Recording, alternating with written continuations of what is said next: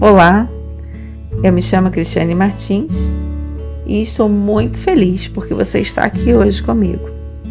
Seja muito bem-vindo, seja bem-vinda, que o Senhor abençoe tua vida.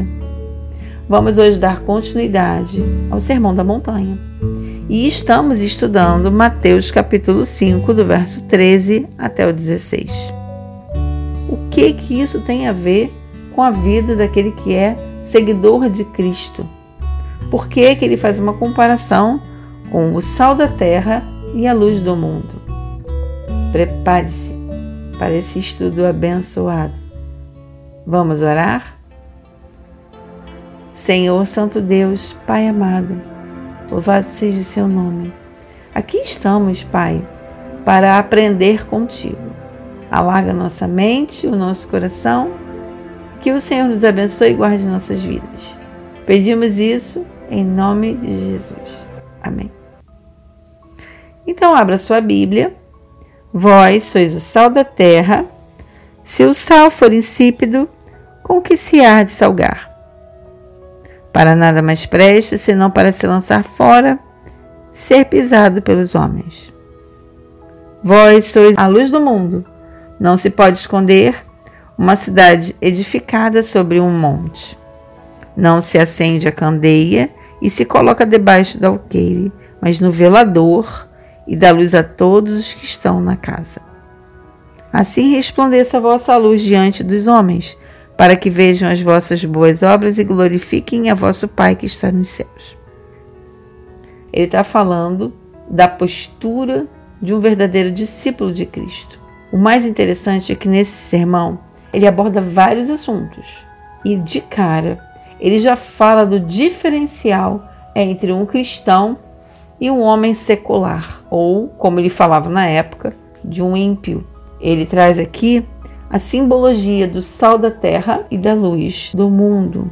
O sal, ele dá sabor na medida exata.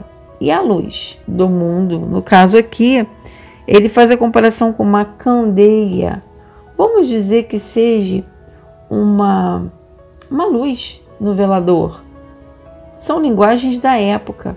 Vamos imaginar a seguinte situação: na rua, de repente, você tem uma casa com um terreno muito grande e essa casa fica lá nos fundos. À noite, o terreno tem que ser iluminado, mas você só pode colocar a lâmpada no lugar estratégico.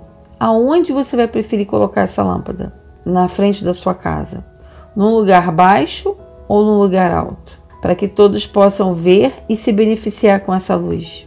Assim ele faz essa comparação. Você não esconde a luz, você ilumina a vida dos outros para que os outros possam se beneficiar dessa luz.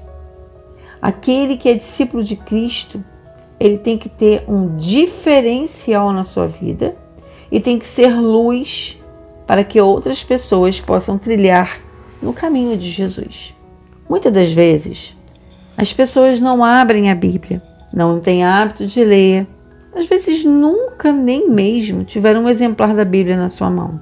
Mesmo hoje em dia, não sendo um livro tão caro, você consegue comprar uma Bíblia por um preço muito barato, ou até mesmo de graça, você baixa pela internet. Muitas pessoas não têm oportunidade na verdade, não se aproximaram ainda da palavra do Senhor. O que, que nós precisamos fazer?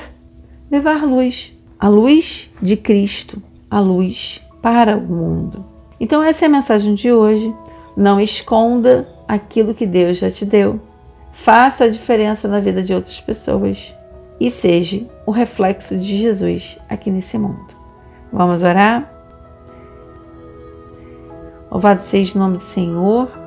Muito obrigada, Jesus, pela bênção de estarmos aqui estudando a tua palavra. Eu te peço uma bênção toda especial na vida dessa pessoa que está aqui assistindo, que o Senhor possa estar com ela nesse momento no seu lar. Transforma a sua vida e da sua família. Abençoa também a minha. Peço isso em nome de Jesus. Amém. Então, até o próximo programa e eu te convido a compartilhar esse vídeo, esse áudio em, com todos os seus contatos. Ok? Um abraço e até logo.